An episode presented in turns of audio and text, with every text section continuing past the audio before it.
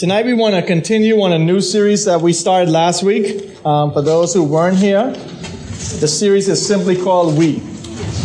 And basically, for us, we need to recognize just how we need other people in our lives. Last week we talked about the others and how we need to recognize that even though sometimes we feel like we want to be alone, we need each other. As we looked at in Genesis chapter 2, we looked at how God even though Adam was created, Adam had the perfect life that we would think would be the perfect life to be alone. What did he do? The animals couldn't fulfill it. The plants couldn't fulfill it. So what did he do? He created a woman. Okay, whoa man. Whoa man. All right. He created a woman. But it also said something that we looked at last week. It said that he created someone that was what? A, a suitable helper. A helper that wasn't just, he just said, okay, I'm going to give you anybody, but someone that could truly was suited for him. So tonight we want to continue on that. So if we could just look at that recap real quick. So we could just get, last week, like I said, we, we need people. Last week, this is where we landed when we started this series. For some of us, that was challenging to hear because it seemed like God should be all we need. But we looked at the story of Adam and Genesis and saw that when God created Adam and saw that he was alone, it wasn't good. So the remedy for the loneliness that God created Eve. God created both Adam and us to need other people. And again, last week we looked at that and we talked a little bit again about it that look, even though sometimes we want to be alone, we only can be alone for so long until we want somebody. How many of y'all remember Michael Phelps? We should all remember Michael Phelps, right? Some of you probably like, oh yeah, Michael Phelps, woohoo! But we know Michael Phelps. And I don't want to talk about this year's Olympics. I want to talk about it during the 2008 Olympics in Beijing. And if there was one person who had all the attention was Michael Phelps because he was going after the record to get the most medals of all time in, in any Olympic event. But we've noticed something. Michael Phelps couldn't just do it on his own. For those that may remember, they had relay races. And for any of us who know about any relay, as we know the Golden Boys, not one person won a medal, but four people won a medal. So Michael Phelps couldn't do this on his own. He needed other people. And there was a guy by the name of Jason Lezak. Jason Lezak was the, the anchor leg of a four by one swimming competition. And what it was was the United States was actually losing. But here it is, Jason Lezak came up from behind to win, to help Michael Phelps continue on the quest to win, I think it was like eight gold medals. Am I correct? Eight gold medals. So we see right there that look, we may think that we can do it on our own, but you know what? We can't. We need other people in life. We need to understand that me and you cannot do life by ourselves. We need other people. And tonight we want to look at a couple points as we, as we get started, and it's this. When we purpose community, things start to get personal and they start to get messy. You see, for me and you, when we start to want a community, when we start to get other people, to know other people, it gets kind of messy. And you know why? Because we are full of sin. Me and you have a problem in the sin. We, we can't do anything as we were born in sin. We, we aren't perfect people. So we are going to create problems in our relationships. And also, making community happen isn't an easy process. Again, we looked at this last week and we talked a little bit about knowing the difference between a community and a clique. You see, there's a lot of places that we go and we know a lot of cliques. But what we want from this youth group is we want to have a community. Yes, again, like I said last week, you're going to have best friends. Going to have a group of friends that you hang out with. But we don't want it to be where you just seclude yourself from everybody else. And we're going to look at even scripture as we look at scripture today, as we look at the early church, we'll see exactly what God intended for the church. So we can look at Acts chapter 2, verses 42 to 47, it says this. And they devoted themselves to the apostles' teaching and the fellowship to the breaking of bread and the prayers. And, he, and awe came upon every soul, and many wonders and signs were being done through the apostles. And all who believed were together and had all things in common. And they were selling their possessions and belongings and distributing the proceeds to all, as any had need and day by day attend the temple together and breaking bread in their homes. they received their food with glad and generous hearts, praising God and having favor with all the people. And the Lord added to their number day by day those who were being saved. For all of us who know where this passage was taken, what happened right before this? Anyone know? In Acts chapter 2? It's a word that starts with a P. Pentecost. Passover. Pentecost. What happened at Pentecost? What happened at Pentecost? Wow. We need to go back to the history lesson. What happened at Pentecost? People got saved, right? How many people? Does anyone know? 3,000. The Holy Spirit fell upon Peter and he, and he started to speak and every language could, every tongue could hear him and, and that's the only type of, anyway, we won't go down the road. But anyway, he was filled with the Holy Spirit and every person could understand what he was saying. Now, if I start to talk French, and I can't talk French, so you ain't got to worry about that, you're not going to understand. I definitely can't talk Spanish because I failed that many times in school. so I'm not even going to go down that road. And I think Nathan had um, nodding his head because he failed that many times. He told me too. But you see, what we see in this passage is what God intended with the church. We saw something there. What, what did it say the church did there? It said something that would happen there. They were all what? Pardon? They were all a community. They had all things in common. Now, me and you, we have different, you know, things that we like. You know, some of us like sports, some don't. Um, some of us like the color purple, which is my favorite color. Some like blue. Purple is my favorite color, right? All right. It's not a girl color. It's not a girl color, okay? But they had everything in common. You know, they wanted to build a community. They, they said, you know what? We want to have no needs in this church. Isaac, if you could go back one slide.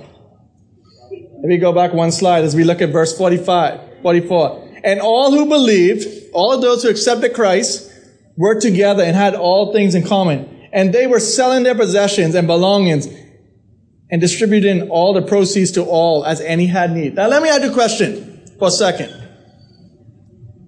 Let me you a question. What do we do when we see people in need? When we see someone in need, what do we do? We should help them, right? We should. We should, right? But what do we do sometimes? We feel sad for them. We pray for them. We pray for them. Feel sad. We feel sad for them. What else? Huh? Try possum. But here we see the church. We see what the church was meant to be. It says in verse 45, they were selling their possessions and belongings so that the people in need had stuff. Now to me and you, that sounds very weird, right? Because when we think of that, we are first of all selfish. When we come, like when we come to church, people are selfish because we want, we, we only worry about our needs. You know, we don't worry about what's going on around us. We just are focused on what we want to be focused on and that's it. Once I'm happy, that's all I, I worry about. But we see what the church, when the church was first started, what the people were doing. They were selling everything they had. And we can look at Acts chapter 4 and it even talked about a guy named Barnabas who basically sold everything he had and laid everything to the disciples' feet. You know, for me and you, again, as we think about this whole community, are we a youth group like that? Where we see someone in need that we really want to help them? Or when we see someone in need, you know we sometimes want to do? Kick them down even further. Oh, you have a problem? Okay. See you later. I'm going to do my own thing. We don't worry about what's going on around us. But we want to be a community where we, if we see a need, we want to meet that need. And we're going to um, start something in, um, at the end of this month. So I want you to listen up. We're going to start something we call Service Saturdays, where we want a group of us to go to Bilney Lane every last Saturday to just go and serve the kids there. To just go help them. Not just to go and just sing a song and do that. No. We want to interact with the kids. We want to be there. We want to play basketball with them. We want to do whatever we can to help them.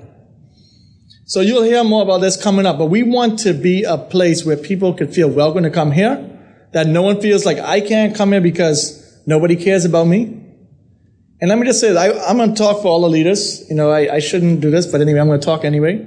If you have a need, come to us. We want to help you. Now, I can tell you now, if you want a million dollars, go to Brother Nathan. oh, Mitch, yeah. No. You know, we want to, we want to be talking about real needs, all right? Even if we have events and you can't afford it, come to one of us. Talk to us. You know, we don't want you just not to come to the event because you may not have the money. We want to do whatever we can to help you. It goes on in, in, in Acts chapter 4, 32 to 35, it says, Now the full number of those who believed were of one heart and soul, and no one said that any of the things that belonged to him was his own. But again, they had everything in common. And verse 33, and with great power the apostles were given their testimony to the resurrection of the Lord Jesus Christ. And great grace was upon them all. And let me just say this. The reason why they had everything in common was this. Because they all focused on the apostle teaching, which was the Word of God. You see, this is what we have in common. This is what me and you have in common. We have our testimony, how we became to know Christ, for us who have placed faith and trust in Christ. And our goal as a believer should be that what? Sharing that truth. Sharing that truth, bringing glory to God, that's what we are to be about. But yet, when we come to church or when we come to youth group, we are more concerned about ourselves, whether or not I had a fun time, or whether or not we did this or that thing. And you know what? I may like to play dodgeball. Someone may not like to play it. So we didn't play dodgeball this week. Well, I didn't have a good time. Everyone like, yeah, I like dodgeball. You know, but it's not about that. The focus is our relationship with Jesus Christ. The focus is the Word of God. What we have in common is that we have a relationship with Jesus Christ. That is the common goal. That's what the early church was all about. The early church was all consumed with bringing God glory. It goes on in verse 34. There was not a needy person among them. For as many as were owners of lands or houses sold them and brought the proceeds of what was sold and laid it at the apostles' feet. And again it was distributed to each as any had need. Again, think about that. Think about that for a second. That the people said, you know what? You have a need? Okay, I'm going to sell my land, bring the money to the apostles' feet, and here, do what you can with it to help anyone in need. There were no needs that weren't met. That's hard for me and you to really grasp and understand. Because we know there are a lot of needy people around us. And I feel the church function the way it should this is what could be happening right now where we meet needs. And I know the church tries to meet as much needs as it can. And we can't meet every need. But as I think about, especially on this island in Nassau, Bahamas, how many churches we have, you know, there's a lot of churches. But again, as we think about it, our common goal is this the Word of God. Our common goal is our testimony. That is what we fight for. That is what we are trying to show to others. As we know what happened, anyone know what happened in Acts chapter 5? Anyone know what happened Acts chapter 5? For those was in grade 9 in here.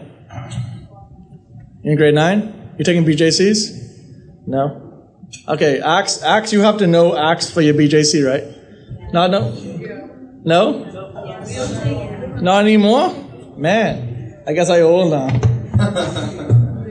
oh, that wasn't a joke though.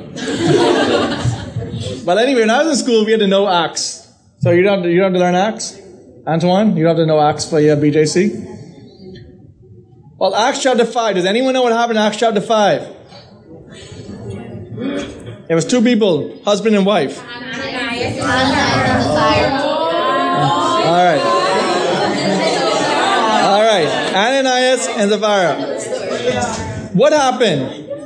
They lied. They lied about the office they made for the time. They lied about what they sold their property for, and they bought what they felt they wanted to give. And what happened? They died. Boom.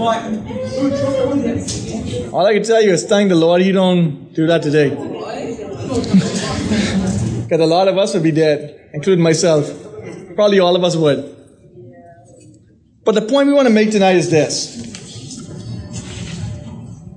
Again, as we think about this, as we think about our youth group, what are we showing to the world? What are we showing to the people around us? What are people who've never come here, what are they thinking about us?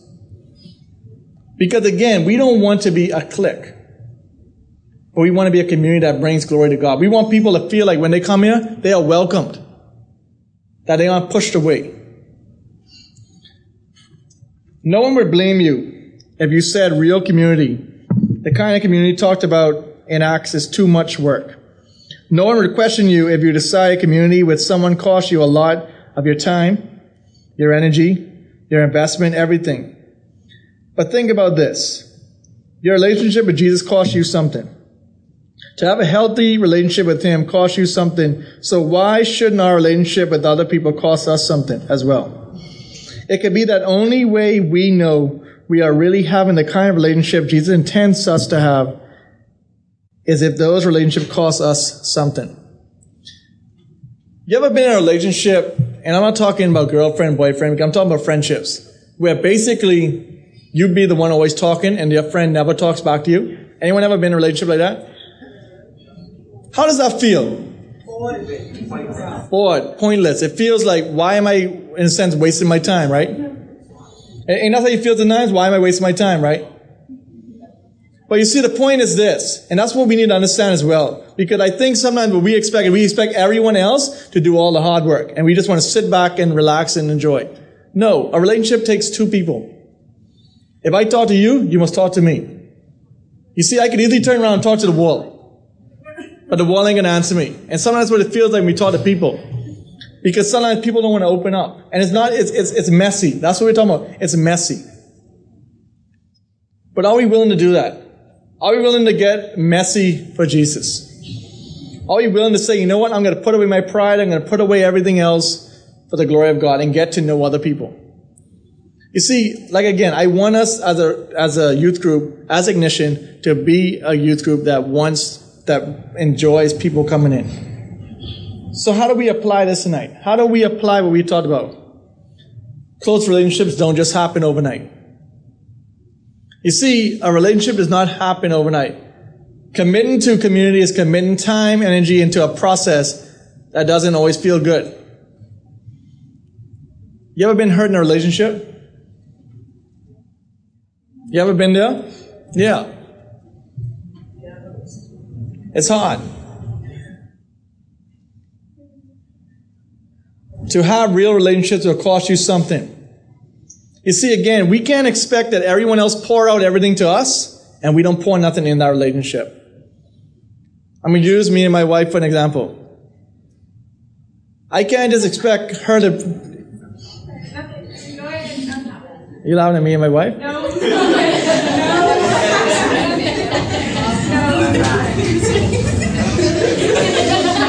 I'm hurt. Okay. I remember one time somebody had one of um, somebody we knew had a thing on their their um, door, and it said communication is the key to a marriage. And the reason they had this because I think what happened was one day the person got locked out. They told them they was going to be gone. They were going out and they forgot to tell them, and they kind of locked them out of the house. They couldn't get in the house. So they kept on playing this little game where they could just, they put up the sign, communication is the key to a marriage. But I want to look at it this way. Communication is the key to any relationship. If I don't talk to my wife, then our relationship is going to not be a good relationship. Do I talk all the time? No. And, you know, that's what's hard. And again, like I told y'all last week, we had our relationship and I'm not proud of it. She wasn't here last week. I told you sometimes we let things pile up in our lives without sharing it or giving it over to God. And the minute we do is what? Snap at the person who had nothing to do with what was going on. And she could tell you I do that. And I have to apologize again publicly to her, even though I do it again and again. So I need to always ask God for forgiveness. But that's what close relationship is. That's what close community is. You see, we are supposed to build a relationship that is pleasing to God. And the last thing we want to apply is this. Each one of us was made to be in relationships with God and with other people. When we're in one without the other, we live a lesser life. You see, again, that's what it is. The common goal in our relationship should be what? God. God should be number one. And if God is number one, what's going to happen to that relationship? Let me give you a little illustration. Sorry for the microphone, Nathan. We have God up here. This is the person here. As a person there. If it's just that, what's happening? It's not complete, right? You see, if all of us are pursuing God, we complete the triangle. We complete what it should be. And, and if you notice, God is number one. God is number one in our, God should be number one in our relationships. If God is number one in our relationships, our relationships will thrive. It will thrive.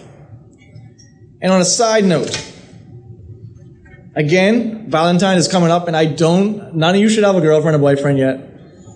Why, right? Okay. But you know what? You- anyway, okay, yeah, you can call, yeah, Nick Jewel, okay. All right. But listen, listen, listen. I want to close with this. Listen. Guys, listen up. I want to listen. I want you. I want to close with this. In your relationships, and this is what always happens. As a believer, as a follower of Christ, if you're a boy, you should want a girl that's following after Christ. If you're a girl and you're following after Christ, you should want a boy that's following after Christ. You see, this is what we should have in common God. And if we are pursuing God, if you're pursuing God, and God's number one in our relationship, we don't have to worry about all the other things that we think about. You know, because we could go down and say, well, how far is too far? No, no, we don't need to worry about that. Because God will show us. We should follow after God. We should know if God is number one. We should be convicted by the Holy Spirit. We should know what God wants us to do. And so, again, we'll probably do this at another time. We'll talk about relationships a little bit more in that sense. But as we talk about our relationships, as friends, as a community, what are people saying about us? What are people saying about you? What are people saying about me? Are they saying, well, Nicola, you stuck up? Or what are they saying? Oh, yes, you try your best to do what you can do. You see, that's what we want. We want to have this community that people feel loved. That they feel the common love, and the common love comes from God. Let's pray. Father, we thank you. Father, we praise you for who you are. And Father, we just pray that you would continue to help us as we continue to study a community, that we would just honor you in all that we do. Father, as we seek after you, Father, you help us with the relationships that we need to have. Father, you show the relationship that, that you want us to have. And Father, even for us as a community in this youth group, I pray that we will show your love to those that come in. Father, even tonight as we have some people who have never been here, I pray, Father, that we would just show love to you and that they'd want to come back because they see your love in us. Father, we pray you continue to be honored with us tonight, that, Father, in all things, that you get all the honor, glory, and praise. In Jesus' name, amen.